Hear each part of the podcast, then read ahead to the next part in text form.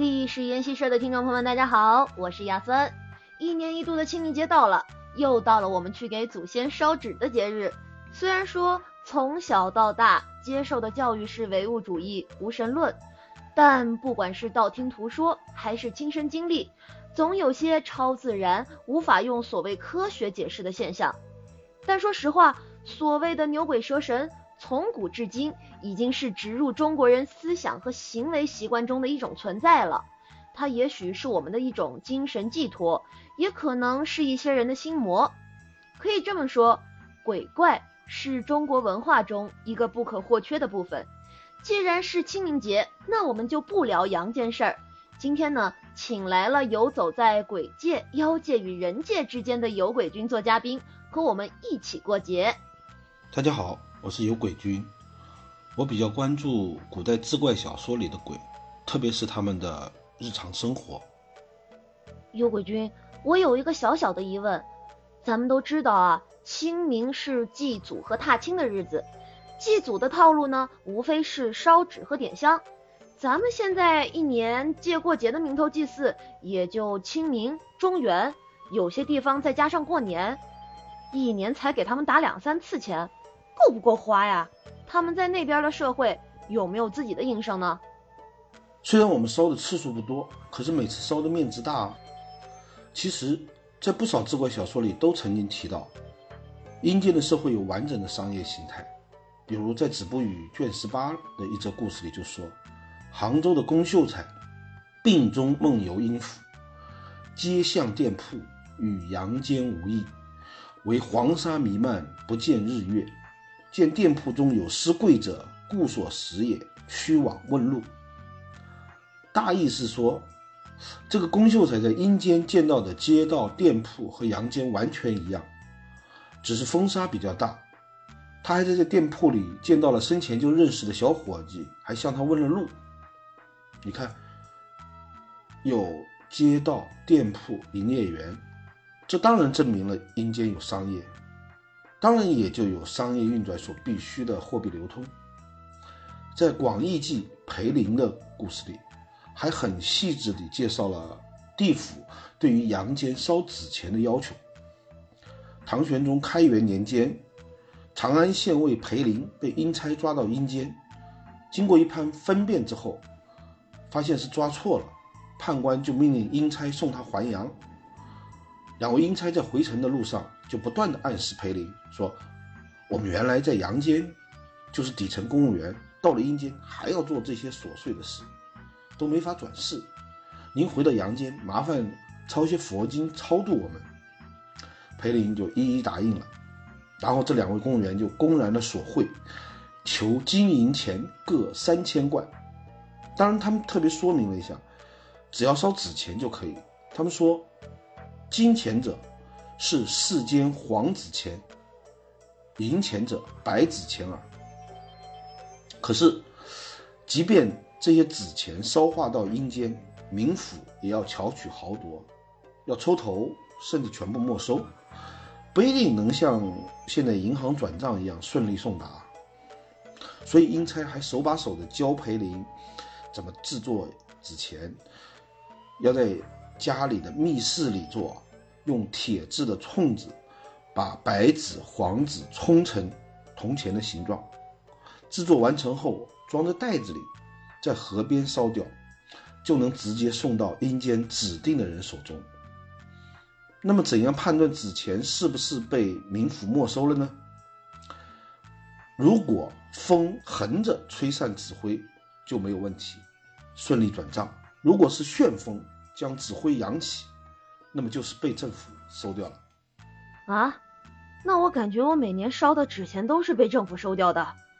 去年清明的时候，我听人说了一个事儿，就是说有家人他给祖先烧的纸钱不对版，他烧的是那种印的很花哨的天地银行的冥币，结果晚上祖先就托梦回来骂人，说他烧的是假币，要烧就烧最原始的黄纸。他们烧的那种在下边用不了，当然这个我不确定是段子还是真事儿，但是我挺想知道的，这个纸钱它在阴间是不是流通的呀？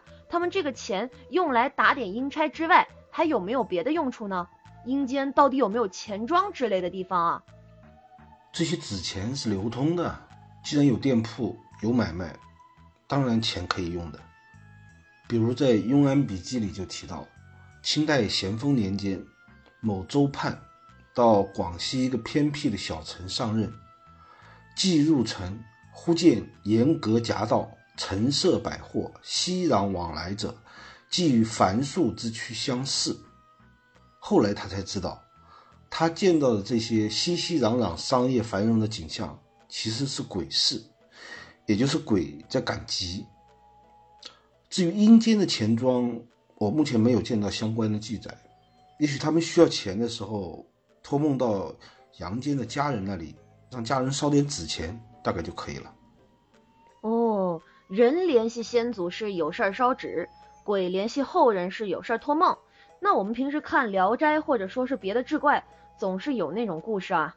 盲流男夜宿深山老林，遇见了隐居山野的大户人家，被人招待不说吧，还有妹子自荐枕席。醒来以后呢，发现自己睡在墓地边儿，昨天晚上吃的东西都是祭品。诶，那说明他鬼也是吃祭品的喽。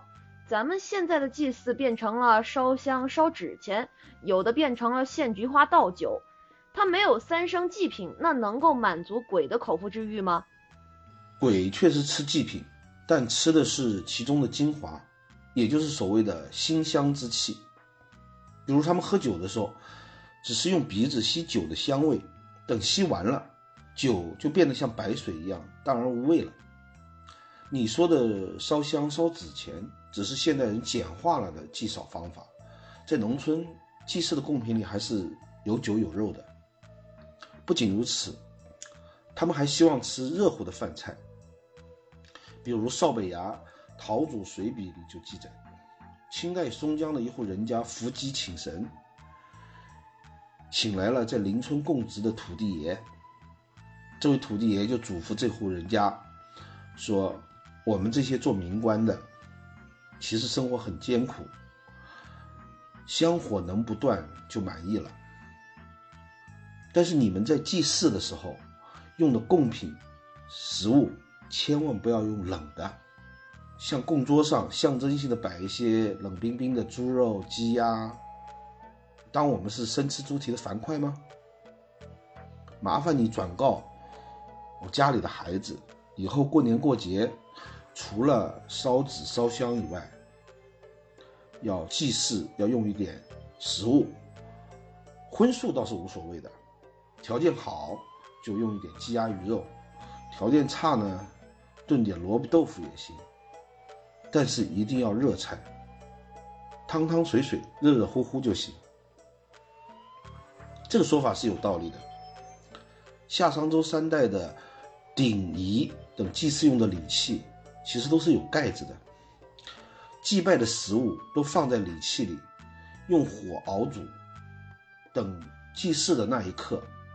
才揭开盖子，热腾腾的香气四溢，老祖宗才能心此馨香。如果全是冷盘，哪来的馨香扑鼻啊？特别是春节期间，大冷天的，老祖宗想吃个暖锅，也不能算过分吧？啊，不过分，不过分，祖宗要啥我们就满足啥。不过城里的祖宗真是越过越寡淡了，但是。鬼世界最无法自圆其说的理论就是六道轮回啊！人死了，做好事的投个好胎，没做好事的要么进畜生道，要么进地狱。不过这个是佛教的因果之说，咱们的鬼文化到后期已经是道教和佛教理论掺杂在一起了吧？如果是真的按照六道轮回的逻辑，应该所有的人临终的时候都被阴差带走，所有的鬼都有地儿可去。那那些孤魂野鬼是什么回事呢？是因为每天死的人太多了，阴差忙不过来，所以有的漏网之鱼吗？你这是用机械唯心主义来理解阴间了。阴间社会并不是我们想象的那样，是一台精密运行的机器，没有任何例外，并非所有人死了以后都希望重返人间的。冥府也会根据个人的情况分别处理。《右为草堂笔记》卷八就提到，有人在湖南嘉禾县的山林中遇到一个不愿转世的鬼，就问他：“六道轮回，是有主者，何以尽得自由？”那个鬼回答的很棒，他说：“求生者如求官，为人所命；不求生者如逃民，为己所为。狗不求生，神不强也。”就是说，鬼投胎求生，就像人想做官一样，是有限制的，至少有组织考察、群众评议的程序。但是如果不想投胎求生，就像人不愿意做官一样，那就听其自便嘛。况且，如果没有在冥府登记户口，就没法按照程序转世投胎，就是黑户口。我们二十一世纪了，互联网都发展到如此便捷的程度，不照样也有很多人没有合法的身份吗？索嘎，好有人情味的地府啊！不过我觉得这样也是给阴差省事儿了呀。咱们人类犯法会受到法律的惩处，鬼来人间兴风作浪也会受到制裁吗？我怎么觉得有关单位有点不作为啊？睁一只眼闭一只眼的。那些在阳间捣乱的鬼当然会受到阴间的惩治，只是阴间不会样样都通报人间而已。古人下葬仪式还知道要用买地券，就是向阴间购买土地的使用权。我们现在呢，平坟、盗墓、考古发掘。好像没有谁跟阴间打过招呼吧。更重要的是，大部分的鬼并不是在人间捣乱，他们只是不小心被人撞上，多半是人自己吓自己吧。鬼的世界确实十分有趣，套路千千万不离其宗，从古到今的志怪也不能免俗，比如艳鬼红袖添香、女妖自荐枕席、恶人最后都没有好下场什么的。我记得有一道非常经典的政治题目，题干是这样的：鲁迅说描神画鬼毫无对证，本可以专靠神思，所谓天马行空似的诙谐了。然而他们写出来的也不过是三只眼长颈子，就是在常见的人体上增加了眼睛三只，增长了颈子二三尺而已。这个题它的标准答案是。神鬼是人脑对客观事物虚幻的歪曲的反应，嗯，我却不太认同。我觉得鬼是人类对于往生以后世界的畅想，自然在秩序上脱胎于人类社会。我们把那个世界当成这个世界的镜像，对照着看就非常有趣了。感谢有鬼君今天的做客，来跟我们分享了这么多有趣的内容，也感谢收听这一期节目的你。不知道你有什么清明奇遇呢？欢迎留言分享给我们，我们下期再见吧。